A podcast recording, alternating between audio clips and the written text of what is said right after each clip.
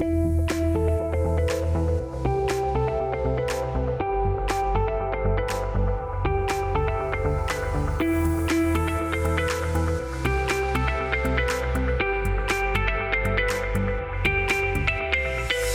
to the official broadcast of PCA America's National Conference. I'm Nathan Fink, and I'll be your host for the next four days as we embark on this transformative journey and hear from experts in prevention, and together discover innovative family focused policies, cutting edge research, programs, and practices that help drive the field toward upstream thinking so every child has the opportunity to grow up safe and nurtured.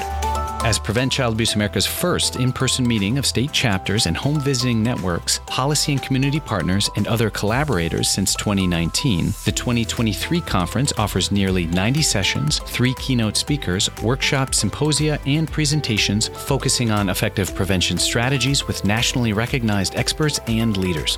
So tune in to hear from professionals, advocates, and innovators in child abuse and neglect prevention, because each day is an opportunity to build foundations for our future.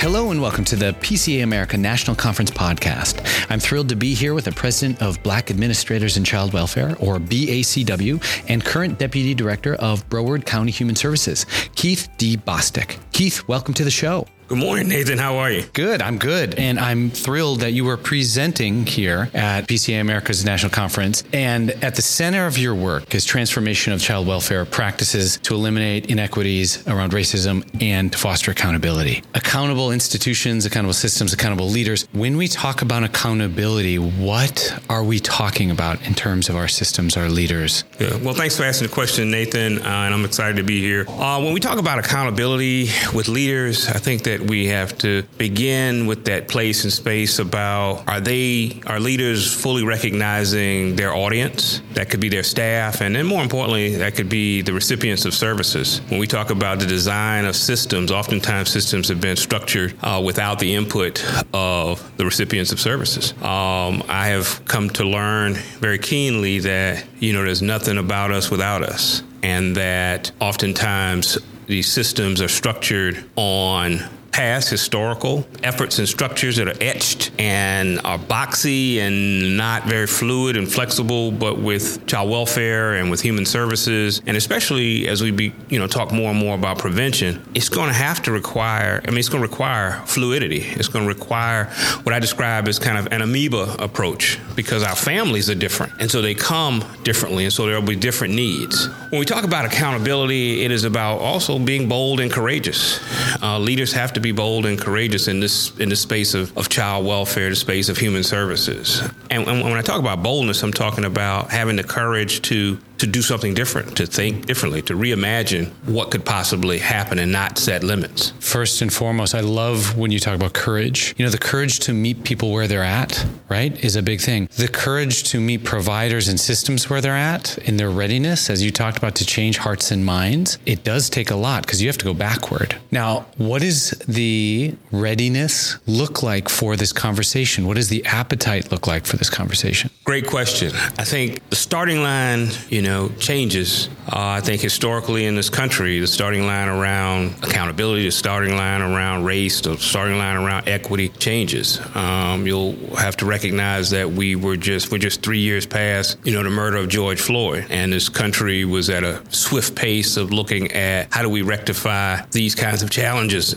and understanding that in order to move forward, you have to actually look backwards and right. to understand history and to understand individuals' cultures and to not prejudge and to then have an openness to have some serve and volley kinds of conversations around, you know, what is right and, and what is meaningful to others. I think we've seen a significant shift in that, you know, everything from our political structures to our laws and some of our, our, our policies that have become a little bit more restrictive in the conversation around race. It doesn't mean that we, we have a solve solved the chasm between race and culture and what it means for individuals who are recipients of services or who find themselves in need of um, supports. Uh, we also live in a country where there are over half a million children in the child welfare system, and uh, there are certain races and cultures that are disproportionately represented there. And in order to solve that, you're going to have to understand what is meaningful and what matters to uh, individuals in that particular culture. If you really want to talk about change, it has to happen with a co design framework. That co design is that, Nathan, I need you, who happens to be a parent of a child who happens to have entered into the foster care system, I need you shoulder to shoulder with me to help map out what prevention might look like. When we talk about systems change and we look down, what does a change system look like to you? What does it feel like to you? What it looks like to me is a sustained movement. And when I talk about a sustained movement, it is it is beyond the conversation. It is actually putting some building blocks together. You know, an example I just gave to you about the parent um, needing to be shoulder to shoulder. When we talk about a change system, that building block has to start from I have to have a willingness to do that. I have to believe that this person who you just asked me to sit shoulder to shoulder with, from a system standpoint, I have to believe that they have something to contribute. Because if I don't begin there, then I have devalued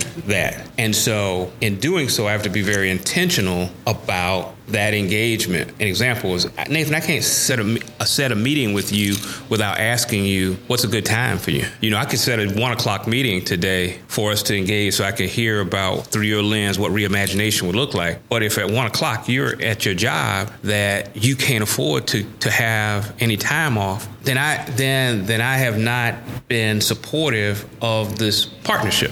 Maybe I should say, well, tell me Nathan what works for you. Nathan, you may say, well, six thirty, um, but we're gonna need some childcare. I got to be willing to to be open and to do that. And so when I talk about its its intentionality from the start, but I have to also now know a little bit about Nathan and know a little bit about your culture to understand that childcare is, is extremely important in our conversations around engagement and around trust. And then we have to take a look at when we talk about building blocks. Let's just stay there with trust. Too often, systems have done things to people. And oftentimes, those things that have been done to people, and once again, some systems start with this heart of, I think I'm doing well, I'm helping people. But if we haven't had the conversation, then, then you're starting at a different place. But too often, it is those, those communities and those families have been done to versus done with. An example is that if I show up at, at your place, Nathan, and I say, Hi, Nathan, I'm Keith Bostick, and I'm from the Department of Children and Family Service, and I'm here to help you. In some situations, that could be an oxymoron because my history around help from systems like you have been harm and trauma, and so trust and engagement.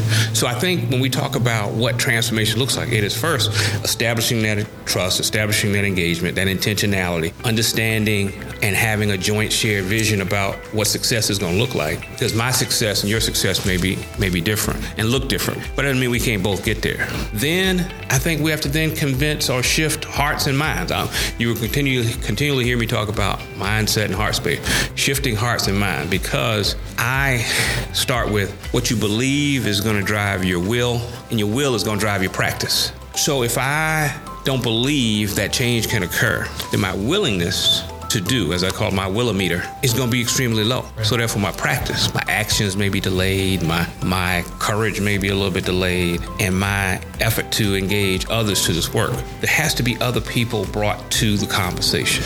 Keith, I am so glad you made time for me today. Thank you so much for coming on the show. It's been an absolute pleasure. Well, thank you so much, Nathan. Keep up your good work. And stay tuned for more interviews from PCA America's National Conference podcast.